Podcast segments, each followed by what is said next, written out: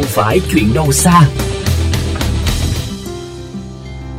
Tại Bệnh viện Phổi tỉnh Hậu Giang, hiện lò đốt rác thải y tế có công suất 250 kg một ngày, nên chất thải rắn nguy hại được đốt đảm bảo theo quy định, còn nước thải được thu gom đưa vào hệ thống xử lý trước khi thải ra ngoài.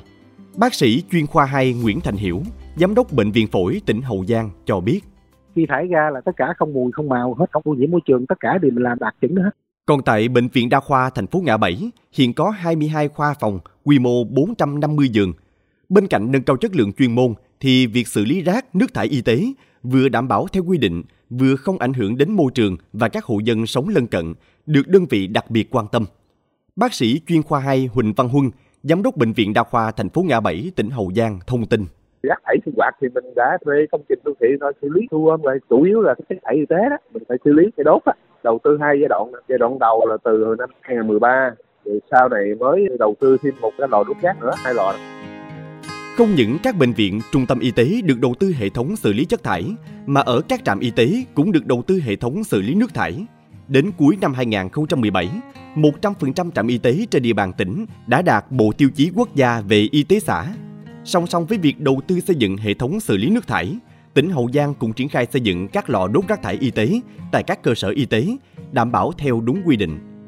Sở Y tế tỉnh Hậu Giang cho biết, thời gian qua, Sở Y tế đã chỉ đạo các cơ sở y tế trên địa bàn tỉnh thực hiện nghiêm công tác bảo vệ môi trường và xử lý các chất thải y tế đúng theo các văn bản quy định của pháp luật.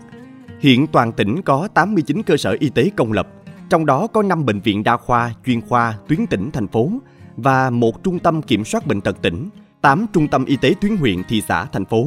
75 trạm y tế, phòng khám đa khoa khu vực, xã, phường, thị trấn.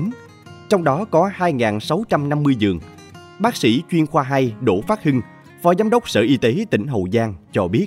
Cái lượng nước thải bình quân là 592 mét khối trên ngày đêm. Cái lượng chất thải rắn y tế phát sinh bình quân hàng ngày rất lớn, trong đó chất thải y tế khoảng 2,1 tấn trên ngày đêm và chất thải y tế nguy hại là 0,46 tấn trên ngày đêm. Ủy ban dân tỉnh, Sở Y tế quan tâm đầu tư hoàn chỉnh cái hệ thống xử lý nước thải y tế và chất thải rắn nguy hại trên địa bàn tỉnh. Trong đó hệ thống xử lý nước thải y tế là 83 trên 89, đạt là 93,26% và 19 cái lọ đốt chất thải rắn nguy hại tại các bệnh viện, trung tâm y tế, đảm bảo việc xử lý đạt tiêu chuẩn quy định trước khi thải ra môi trường. Qua đó, xử lý triệt để lượng nước thải, chất thải rắn nguy hại phát sinh hàng ngày, từ đó góp phần bảo vệ môi trường trên địa bàn tỉnh Đài Loan rất là tốt. Có thể thấy rằng, công tác xử lý chất thải y tế trên địa bàn tỉnh Hậu Giang đã được thực hiện tốt, qua đó không để phát tán mầm bệnh và quan trọng hơn là hướng đến một hậu giang xanh phát triển bền vững.